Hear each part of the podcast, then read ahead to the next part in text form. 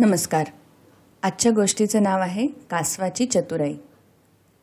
जी आजोबा गोष्ट सांगा या खूप जुन्या पुस्तकातून घेतली आहे.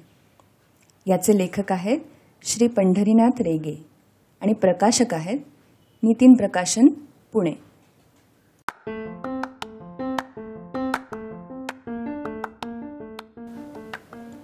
नमस्कार मुलांनो.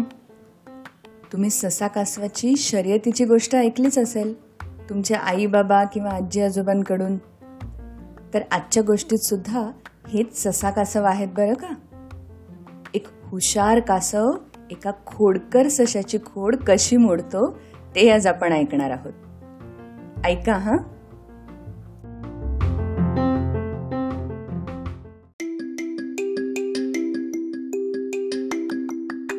एका जंगलात एक खोडकर ससा होता.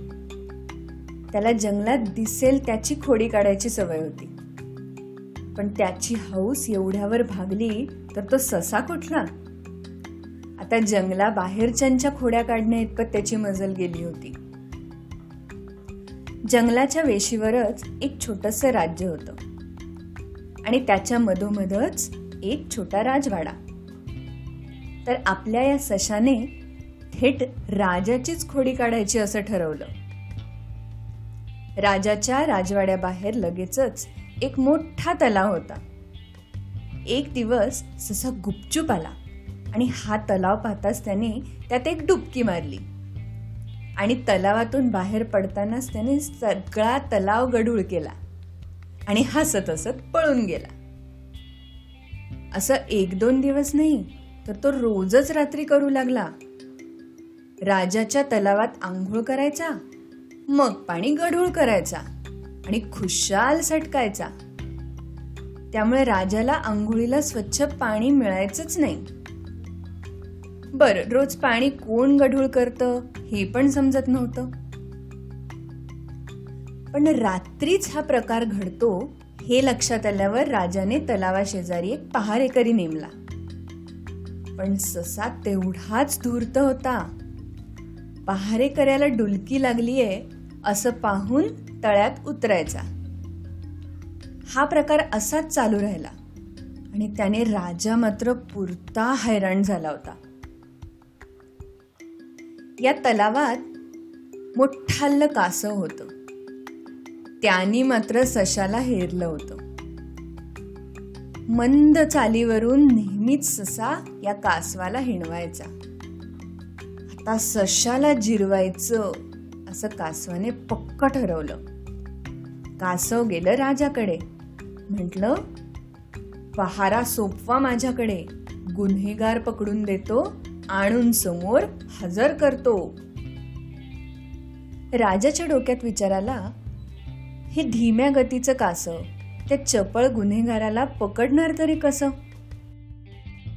तरीही एक संधी कासवाला द्यायला हरकत नाही.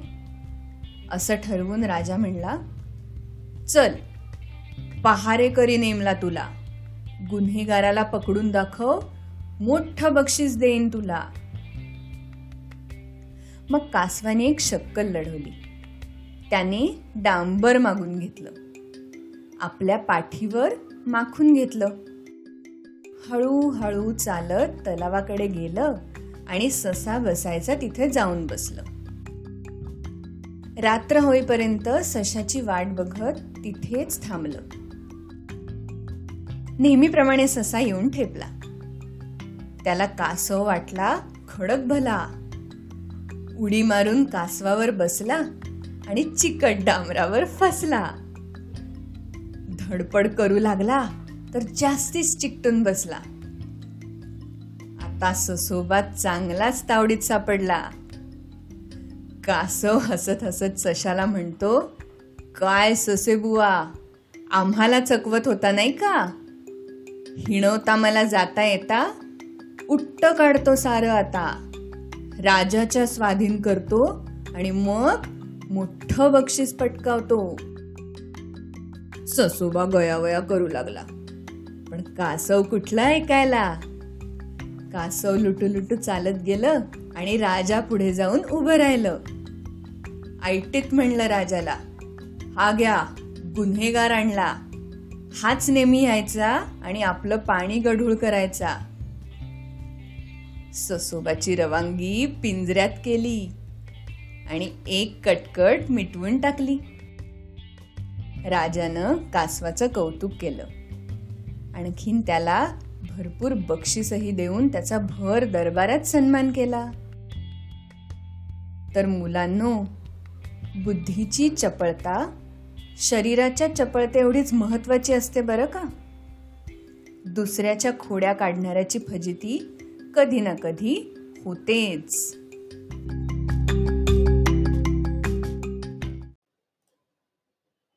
आजच्या गोष्टीचं नाव होतं कासवाची चतुराई. याचे लेखक आहेत श्री पंढरीनाथ रेगे आणि प्रकाशक आहेत नितीन प्रकाशन पुणे.